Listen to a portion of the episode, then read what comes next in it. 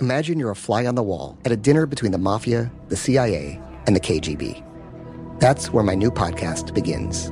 This is Neil Strauss, host of To Live and Die in LA, and I wanted to quickly tell you about an intense new series about a dangerous spy taught to seduce men for their secrets and sometimes their lives. From Tenderfoot TV, this is To Die For. To Die For is available now.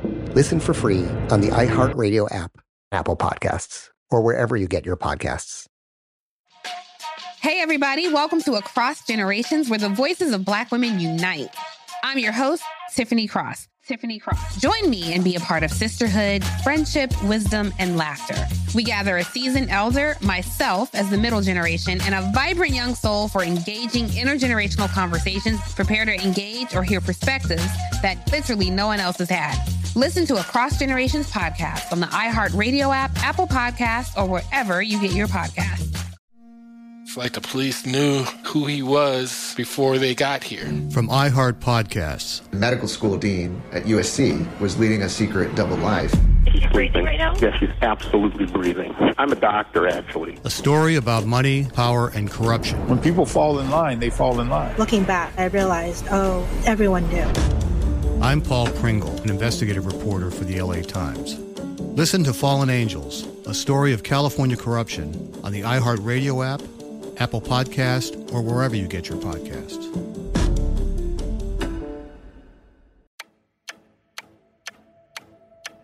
If you will place your left hand on the Bible and raise your right hand, and please repeat after me. I do solemnly swear. We, the jury in the above entitled action, find the defendant guilty of the crime. It makes no sense. It doesn't fit. If it doesn't fit, you must acquit. We all took the same oath of office. We are all bound by that common commitment to support and defend the Constitution, to bear true faith and allegiance to the same, and to faithfully discharge the duties of our office. Do you solemnly swear or affirm that the testimony you're about to give will be the truth, the whole truth, and nothing but the truth? From Tenderfoot TV and iHeartRadio, this is Sworn. I'm your host, Philip Holloway.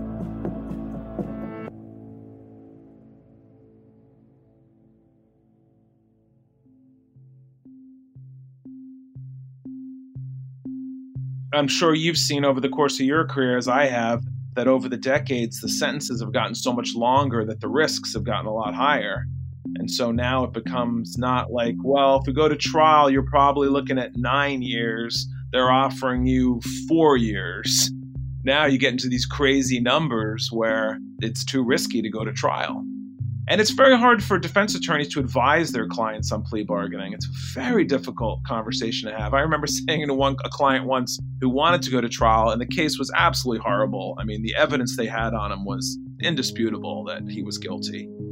I remember saying to this guy, I said, Well, picture this. How do you think the trial will go if I'm so lucky as I get on the jury, your mom, both your grandparents, your cousins, your uncles, your aunts. I get an entire jury of just your relatives. Do you think I could convince them that you're innocent? and, he came to the conclusion that I couldn't convince his family he was innocent. I said, Well, how do you think I'm going to do with 12 strangers? And that was a sobering uh, moment for him.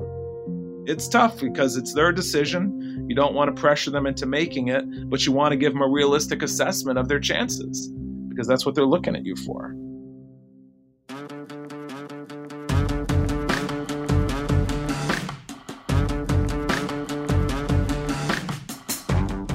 The voice at the beginning of the episode was Justin Brooks, the current director of the California Innocence Project. Last week, we started looking into the high costs and the extreme risk associated with taking a criminal case to trial, and how, because of that risk, people sometimes will plead guilty to things that they have not done. Chief among this extreme risk is the risk of a higher prison sentence that often comes after someone refuses to accept a plea bargain. There are many factors that can affect the ultimate sentence imposed in any given case. These factors frequently include shotgun charging and high mandatory minimum sentences. So, we asked Kevin Ring about this trial tax. Kevin is the head of Families Against Mandatory Minimums. While Kevin himself was on trial, he had to make this agonizing choice about whether or not to plead guilty to crimes that he didn't believe he committed or face an extended prison sentence following trial. Kevin gives us his firsthand account of his experience with the hidden costs of trial, including the trial tax, and the more straightforward costs that come with taking a case to trial. I think the trial tax is something that's not well understood. I think they've been brainwashed into thinking that if you're found guilty, then you should have taken the, whatever deal was offered. Put aside the fact that you might have thought you were innocent. Put aside the fact that you have a constitutional right to go to trial even if you think you're dead guilty. You have a constitutional right to put the government to its proof by going to trial. But there has developed in our culture this sense that if you don't do what the prosecutor decides and you don't plead guilty and you use the resources of a trial, that you're going to open yourself to a longer penalty. I think when people are confronted with individual examples of it, they see it, but it's not something they think about because unless you're involved in the system, it's just not something you think about. Kevin had to deal with this firsthand when he went to trial. They brought me in and they said, you know, after two years of cooperating and other, other evidence gathering, here's what we have against you. And if you plead and cooperate, we'll charge you with these things. And if you don't and you go to trial, we'll charge you with all of these different crimes. It gets to the point where it's not even your conduct, it's what they decide to charge as your conduct that can determine the outcome of your sentence. Just like mandatory minimums, sentencing guidelines, which are not statutory, they're usually created by a commission, are just as malleable by prosecutors. They can, you know, sometimes implicate certain enhancements for use of a computer or being the leader of a conspiracy. They can use and manipulate the sentencing guidelines just like they do mandatory minimums so that even two similar defendants get much different sentences. Kevin points out that prosecutors will sometimes incentivize a defendant to take a plea deal rather than have him or her exercise their right to a trial. A normal plea bargain is the defendant will come in, and if he, he or she is guilty and the government um, wants to dispose of the case without having to go to trial, they'll say, Look, this crime carries a up to five year penalty we will tell the judge that you cooperated and so you should get a shorter sentence. When a mandatory minimum attaches to some of these crimes, the prosecutor will say, We'll charge you with this lesser offense that doesn't carry a mandatory minimum if you plead, and then recommend a shorter sentence. But if you decide to go to trial and put us through the hassle of having to prove our case and win a conviction, we're going to bring all these charges against you. And some of those charges carry mandatory sentences. And when they do, it doesn't matter what the judge thinks at that point. If you're convicted, you're going to face a much higher penalty. It's just become too much of a game where once the prosecutor decides you're guilty, your options are very limited. I had friends of mine who were law and order types who said, Look, I don't think you're guilty, but you have to plead guilty just to make this go away. There's something wrong when that's happening. Once again, Kevin saw this play out in his own case when he went to the sentencing phase. The ringleader of this lobbying conspiracy had been sentenced to four years. The government asked for 17 and a half to 22 years for me. And the judge said, How can this be possible? You know that he was an underling. How can he deserve this much time? You're clearly punishing him for going to trial. And the prosecutor said, No, we're not punishing him for going to trial, but he's just not getting the reward of pleading guilty and cooperating. And she said, Isn't that just the different side of the same coin? I don't think there's any philosophical issue with giving somebody some credit for pleading guilty and cooperating. I think if somebody is guilty and they are willing to spare the government and taxpayers the cost of a trial, and they're willing to accept a shorter sentence, which they're going to get if they accept responsibility. I think the fact that they might get a shorter sentence is okay, and I think that incentive by it existing will, you know, cause some people to plead guilty, and that's okay. The problem that happens is they not only get a shorter sentence, but those who don't don't just get the sentence that the other person would have got, they get a much longer sentence because once you decide then to go to trial, they usually add charges and penalties. The delta is not just if A was the utopian perfect punishment and the person who pled got two years less than A, and now you get A for going to trial. No, you get A plus five. If I had pled guilty and cooperated, the government was all but offering me a no jail deal. But when I went to trial and lost, they were now asking with a straight face for 17 and a half to 22 years. And so luckily I had a judge who was a former criminal defense lawyer and a senior judge who wasn't just accepting the government's arguments at face value and really pushed back. Kevin says this sort of thing happens in courtrooms all across America every single day. In Florida, for example, there are cases where people have used a gun to fire what's called a warning shot. For example, during an altercation, somebody might fire the weapon up into the air as a warning, and they would argue this is a form of self defense to deter an attacker. You're not supposed to use a gun that way, but these people felt threatened. And the prosecutor said, Well, that's aggravated assault. You've threatened people by shooting a gun. And the person will say, No, I was acting in self defense. I felt threatened. The prosecutor may say, Okay, well, listen, just plead guilty to this crime and I'll let you go with three years. And the person will say, No, I think I'm, I, I acted in self defense. I'll go to trial. Well, once they go to trial, that aggravated assault and the firing of a weapon, if they're found guilty, carries a 15 year mandatory minimum.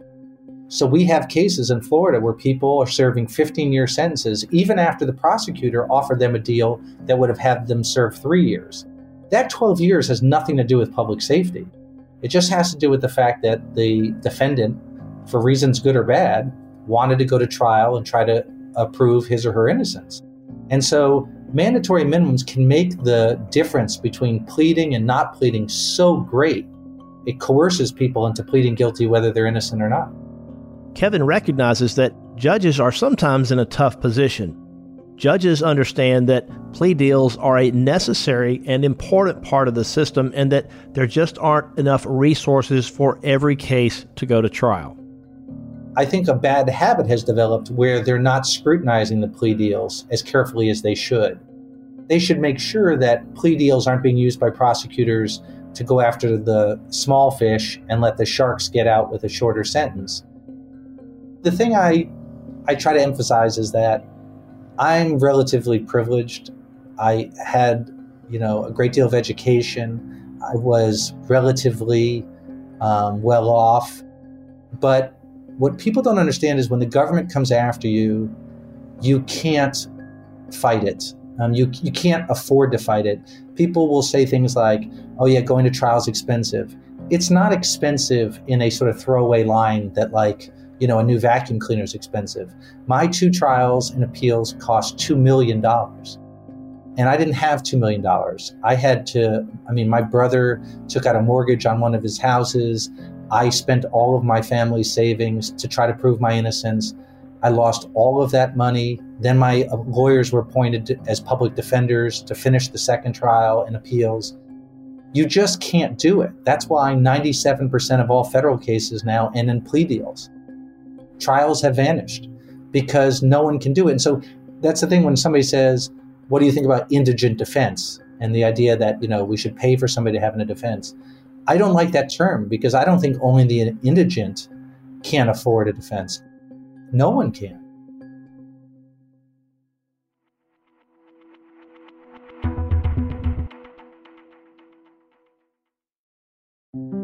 This is Neil Strauss host of the Tenderfoot TV True Crime Podcast, To Live and Die in LA.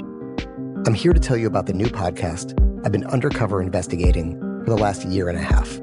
It's called To Die For. Here's a clip. All these girls were sent out into the world and they were told try to meet important men, try to attach yourself to important men. The voice you're hearing is a Russian model agent telling me about spies sent out to seduce men with political power. The war in Ukraine is also being fought by all these girls that are all over important cities. For the first time, a military trained seduction spy reveals how the Russian government turned sex and love into a deadly weapon. If you want to kill your target, it's easy. You just seduce him, take him somewhere, start having sex, and then he's very vulnerable, so you can kill him easily. To Die For is available now. Listen for free on the iHeartRadio app, Apple Podcasts, or wherever you get your podcasts.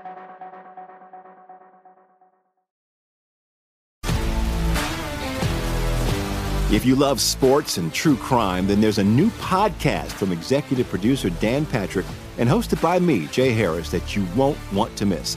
Playing Dirty Sports Scandals. Each week, I'm squeezing the juiciest details from some of the biggest sports scandals ever. I'm talking Marcus Dixon, Olympic gymnastics, Cain Velasquez, salacious Super Bowl level scandals. Join me on the dark side of sports by listening to Playing Dirty Sports Scandals on the iHeartRadio app, Apple Podcasts, or wherever you get your podcasts. I'm Elliott Connie, and this is Family Therapy. My best hopes, I guess, identify the life that I want and, and work towards it. I never seen a man take care of my mother the way she needed to be taken care of. I get the impression that you don't feel like you've done everything right as a father. Is that true?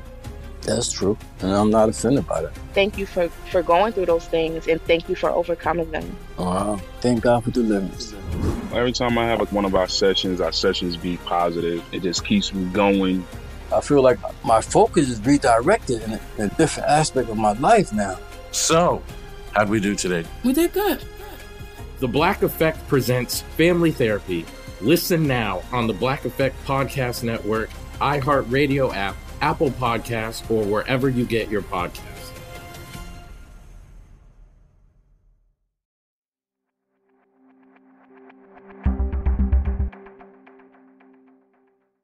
Not only is going to trial a risky proposition in that you no longer have control over the result, Kevin is very right here. Going to trial is extremely expensive financially. We've talked throughout this season about all of the financial barriers that indigent defendants face in trying to win their trial. These things range from overworked public defenders to the costs associated with paying for forensic testing and expert testimony.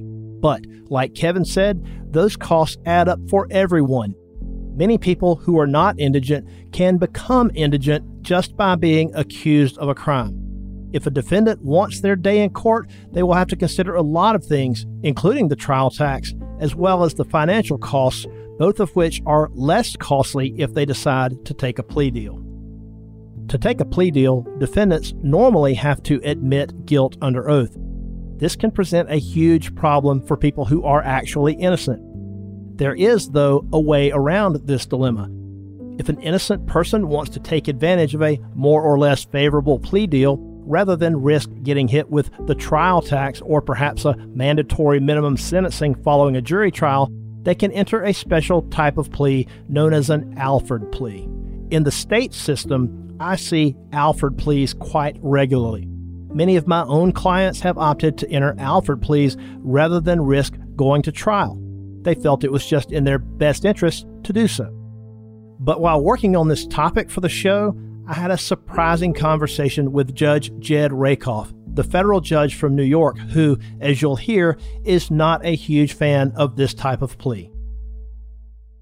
The federal law and the law in some states allows theoretically a person to come into court, a defendant, and say, even though I'm innocent, I don't want to take the risks, and I think the government is probably likely to convict me, but I'm prepared to accept that. So I maintain my innocence, but I will take the consequences of a guilty plea. This has been approved by the Supreme Court in a case called Alford, but you almost never see it. Uh, you never see it in the federal system, and very, very rarely in the state system. And, and here's why. Our criminal justice system is not an administrative law system. It is ultimately based on, or attempts to be based on, application of basic moral principles. And no judge wants to accept a guilty plea from someone who says he's innocent. And no prosecutor, for that matter, feels comfortable accepting a plea from someone who says he's innocent. So, while ironically, an Alford plea may be closer to the truth of what's really going on in some circumstances, you almost never see them. What if I told you that I practiced in an area where Alford pleas are, in fact, routine? I guess my question then is to you why are prosecutors going along with that? Well, I can tell you just based on my own experience, and I've done a handful of Alford pleas myself just this year in 2019. And I think the short answer is that they are aware of how powerful mandatory minimum sentencing is. They are aware that they can use this leverage to avoid having to go through the hassle and expense of a trial. And judges are happy to take an Alford plea because it takes one less case off of a crowded docket and moves the business, so to speak. What you've just identified, which makes sense from a efficiency standpoint, is, to my mind, totally repugnant from any moral standpoint. The prosecutor is saying, Judge, he claims he's innocent. We don't believe him for one minute. But rather than have to go to trial and prove it, we don't have the resources. We'll just take the plea. The defendant and the defense lawyer says, "Oh, judge, my guy is really innocent. He's never did this at all. But by gosh, we're not prepared to take the risk going to trial. That's that's too dangerous. So rather than try to prove our innocence, we will take the plea." And the judge is saying, "Yeah, it all sounds." fine to me because I've got 20 cases I've got to hear today, and this will at least get it down to 19. What you're seeing is a total disregard for finding out the ultimate truth, a total disregard for putting the government to its proof, a total disregard for a judge's obligation to ascertain as best he or she can whether a person is really guilty or not, it becomes instead of justice, it just becomes convenience. Now, having said that, the reason this is going on is because of most cases the very high penalties that you face if you go to trial. So basically, the way the plea colloquy works, very similar to the one you described in, in the federal court where you sit. You get to the part of the questioning where the, the court says to the defendant, Are you in fact guilty? It's a simple yes or no question.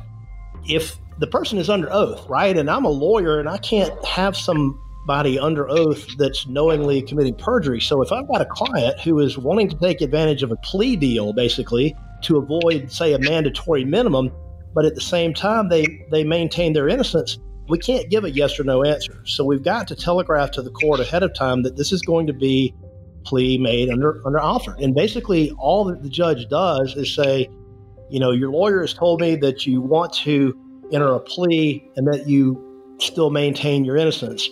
In order for me to accept your plea, Mr. or Miss Defendant, you've got to satisfy me as the judge that you think that the prosecution may very well be able to convict you and that because of that, it's in your best interest to take advantage of this plea. Is that what you want to do? And so then they boil it down to just a different yes or no question, but it, it takes about five minutes or less. Well, that that is certainly streamlined. Oh, I was in court last week and I saw a judge, and we were one of the cases, literally stand, I think it was 12 defendants in the well of the courtroom and uh, have them standing side by side with their counsel, just doing mass pleas, uh, just going through the questionnaire. You, Mr. So and so, you, Miss So and so, and then just yes or no all the way down. And they were doing, you know, 10 or 12 at a time. The blame in part, is on all of us because this would not be occurring or not occurring in the extreme way that we're describing if there were more judges, more resources for criminal defense lawyers, especially in, for indigents, more in depth inquiries, lower penalties. Why do we have all this? We have all this because the legislature toughened up, in their view, in the 1970s, 80s, and 90s to combat what was then undoubtedly rising crime rates. Crime rates have come way down since then, but the laws remain on the books. Two plus million people are in jail or prison, and we have these very superficial proceedings. If you took the person in the street and showed them what you just described, the mass plea, I think most people would say, oh my gosh, I never thought it worked like that. I mean, that's like what they used to do in Soviet Russia. That's not, that's not justice. But they have no idea.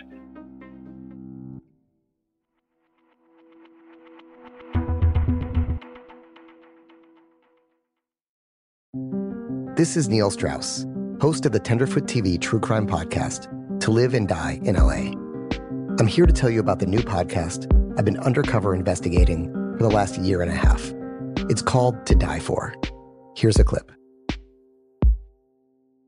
All these girls were sent out into the world and they were told try to meet important men. Try to attach yourself to important men. The voice you're hearing is a Russian model agent telling me about spies sent out to seduce men with political power. the war in ukraine is also being fought by all these girls that are all over important cities. For the first time, a military trained seduction spy reveals how the Russian government turned sex and love into a deadly weapon. If you want to kill your target, it's easy. You just seduce him, take him somewhere, start having sex, and then he's very vulnerable, so you can kill him easily. To Die For is available now. Listen for free on the iHeartRadio app, Apple Podcasts, or wherever you get your podcasts.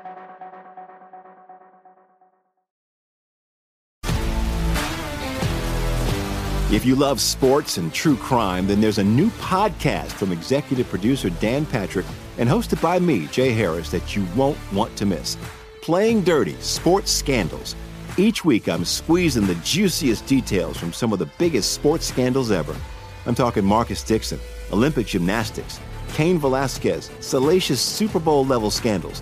Join me on the dark side of sports by listening to Playing Dirty Sports Scandals on the iHeartRadio app, Apple Podcasts, or wherever you get your podcasts. I used to have so many men. How this beguiling woman in her 50s, She looked like a million bucks. with zero qualifications, She had a Harvard plaque. Tricks her way past a wall of lawyers and agents. She's got all of these Maseratis and Bentleys all in the driveway. Is it like a mansion? Yes, it's a mansion. That this queen of the con uses to scam some of the biggest names in professional sports out of untold fortunes. About six million. Approximately $11 million. Nearly $10 million was all gone. Employing whatever means necessary to bleed her victims dry. She would probably have sex with one of her clients. Hide your money in your old rich man because she is on the prowl. Listen to Queen of the Con, Season 5, The Athlete Whisperer, on the iHeartRadio app, Apple Podcasts, or wherever you get your podcasts.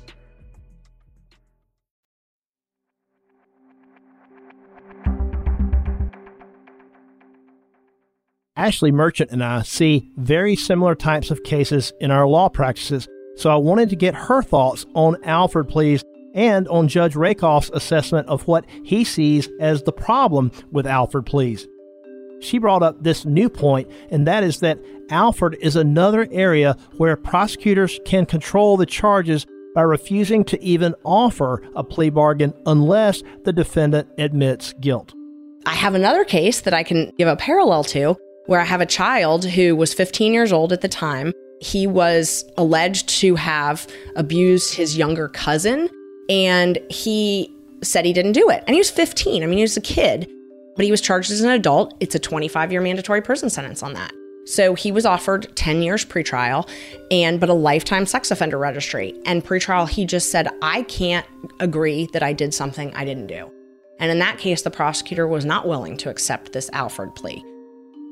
Part of the plea deal in order to reduce the charges from the charges that carried that 25 year mandatory minimum said if you don't admit guilt, I'm not going to get rid of that charge and let you get the 10 year sentence. He just said, I can't do it. I can't admit that I did something I didn't do. So he went to trial. He was convicted. Only was the testimony of his cousin. He testified that he didn't do it.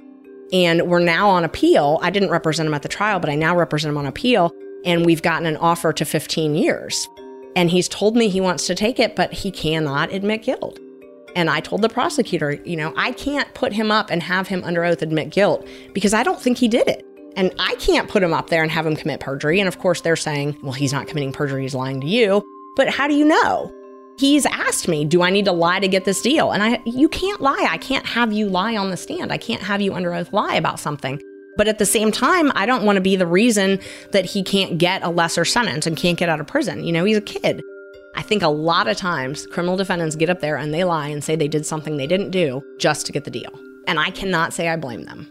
Judge Rakoff said that in the federal system, of course, where he works, I think he used the phrase theoretically this is possible, and he very not so subtly indicated that it's really the exception rather than the rule, at least in the framework of, of, the cases that he sees in the federal system. And I said, Judge, you know, what if I told you that it's really, really common, and I've done several already this year in the state system here alone? He seemed to be a little bit surprised by that. But it's really something that's used a lot, and it's used as a way, I think, to permit people to take advantage of plea offers because they think they're going to get hammered by a judge or by a mandatory minimum sentence mm-hmm. if they don't take some kind of a plea deal.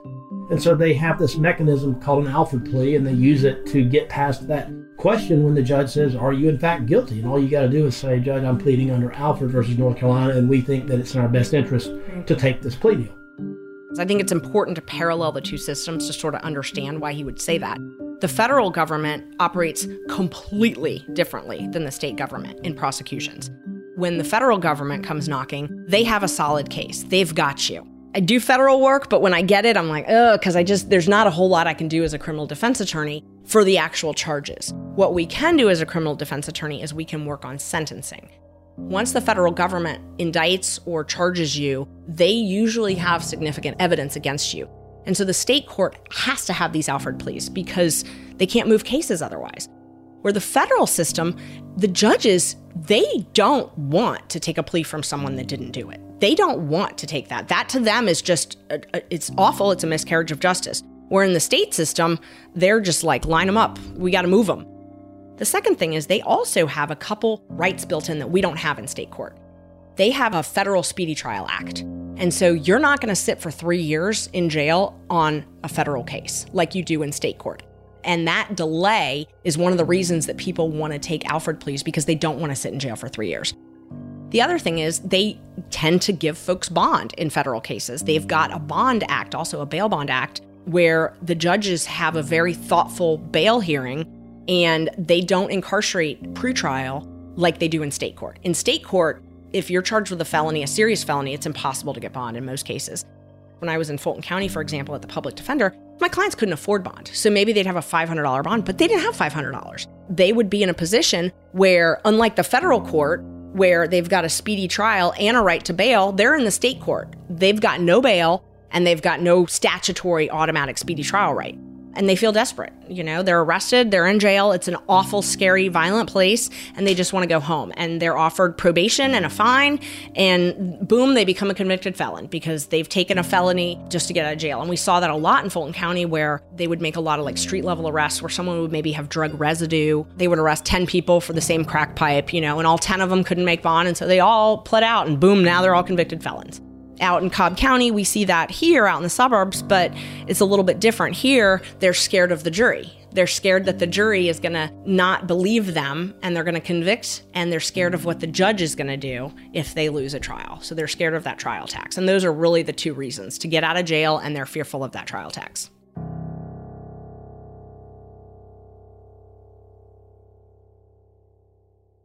It's easy for a client to admit that he burglarized somebody's house, but nobody admits that they molested a child. That was Ray Gary, a retired judge and defense attorney. So a lot of those cases end up going to trial because, you know, they'd rather go to trial, lose the trial, get sent to prison for a long time than to admit they did it. And the same thing holds true with any crime, but especially in, you know, sex crimes. an Alford plea saves a lot of trials.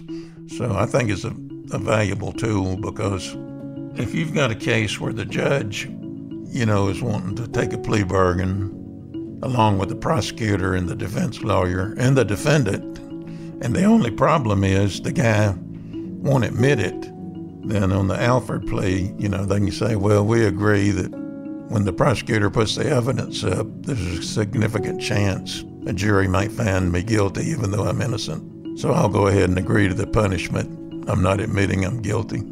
And so on paper, you're guilty, but you just don't have to say those embarrassing words in court. So I like Alford pleas. And they've saved a lot of cases from going to trial, which saved a lot of people from getting, you know, much longer sentences than they would have got.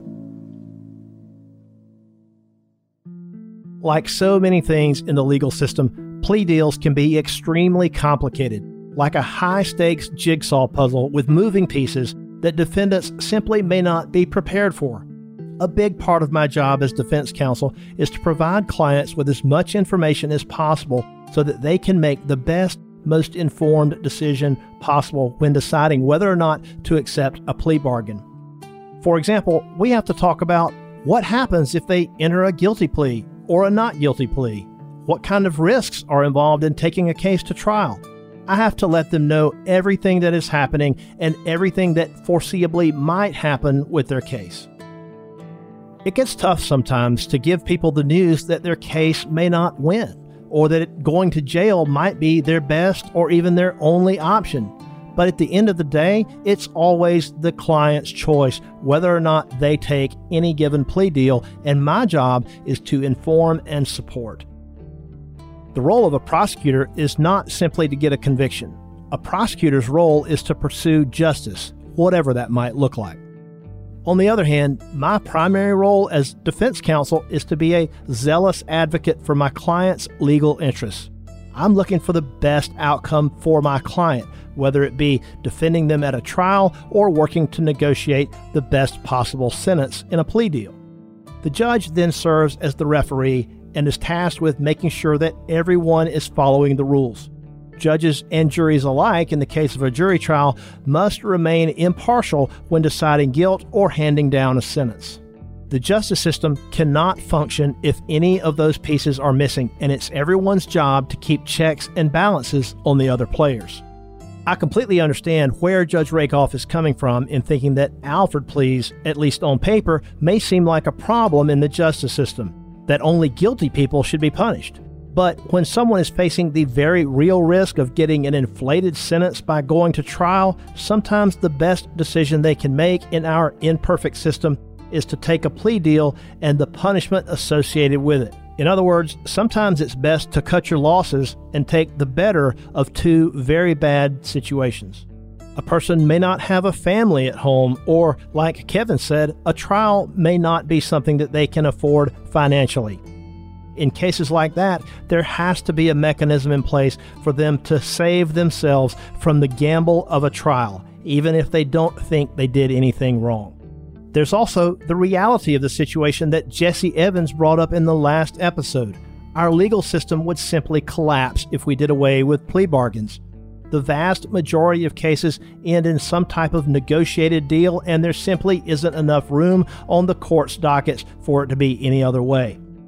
Every person has the right to a trial, but if every person exercised that right, the courts would be overloaded in the extreme and the backlog would be unfathomable. Our system is simply not built to handle every defendant having their day in court, and that's an important reality to keep in mind. Individuals can't afford to always go to trial, and neither can the system. In the end, the system of plea bargaining saves time, saves money, and offers more certainty. Put simply, plea bargain is necessary to keep the system working. For the next few episodes, we're going to cover a case that hits very close to home with me. It's a case that I worked on for many years. The case is about a woman who hired me to defend her after she was charged with murder in the wake of the shocking death of her husband. There are a lot of pieces to this case, and there's much to unpack. We're going to dive into everything that happened and all of the impossible choices that had to be made. next time on Sworn. Sworn is a production of Tenderfoot TV and iHeartRadio. Our lead producer is Christina Dana. Executive producers are Payne Lindsay and Donald Albright for Tenderfoot TV, Matt Frederick and Alex Williams for iHeartRadio, and myself, Philip Holloway. Additional production by Trevor Young, Mason Lindsay, Mike Rooney, Jamie Albright, and Hallie Beadall. Original music and sound design by Makeup and Vanity Set. Our theme song is Blood in the Water by Layup. Show art and design is by Trevor Eiler. Editing by Christina Dana. Mixing and mastering by Mike Rooney and Cooper Skinner. Special thanks to the team at iHeartRadio. From UTA, Oren Rosenbaum and Grace Royer, Ryan Nord and Matthew Papa from the Nord Group, Beck Media and Marketing, and Station 16. I'd also like to extend a very personal and special thanks to all of our contributors and guests who have helped to make all of these episodes possible. You can find Sworn on Facebook, Twitter, and Instagram at Sworn Podcast. And follow me, your host, Philip Holloway, on Twitter at Phil Holloway ESQ. Our website is swornpodcast.com, and you can check out other Tenderfoot TV podcasts at www.tenderfoot.tv. If you have questions or comments, you can email us at sworn at tenderfoot.tv or leave us a voicemail at 404 410 0441. As always, thanks for listening. Imagine you're a fly on the wall at a dinner between the mafia, the CIA, and the KGB. That's where my new podcast begins. This is Neil Strauss, host of To Live and Die in LA, and I wanted to quickly tell you about an intense new series about a dangerous spy taught to seduce men for their secrets and sometimes their lives. From Tenderfoot TV, this is To Die For. To Die For is available now. Listen for free on the iHeartRadio app, Apple Podcasts, or wherever you get your podcasts. It's like the police knew who he was before they got here. From iHeart Podcasts. the Medical school dean at USC was leading a secret double life. Is he breathing right now? Yes, he's absolutely breathing. I'm a doctor, actually. A story about money, power, and corruption. When people fall in line, they fall in line. Looking back, I realized, oh, everyone knew. I'm Paul Pringle, an investigative reporter for the LA Times. Listen to Fallen Angels, a story of California corruption on the iHeartRadio app Apple Podcast, or wherever you get your podcasts. Hey, everybody, welcome to Across Generations, where the voices of Black women unite. I'm your host, Tiffany Cross. Tiffany Cross. Join me and be a part of sisterhood, friendship, wisdom, and laughter. We gather a seasoned elder, myself as the middle generation, and a vibrant young soul for engaging intergenerational conversations. Prepare to engage or hear perspectives that literally no one else has had. Listen to Across Generations podcast on the iHeartRadio app, Apple Podcasts, or wherever you get your podcasts.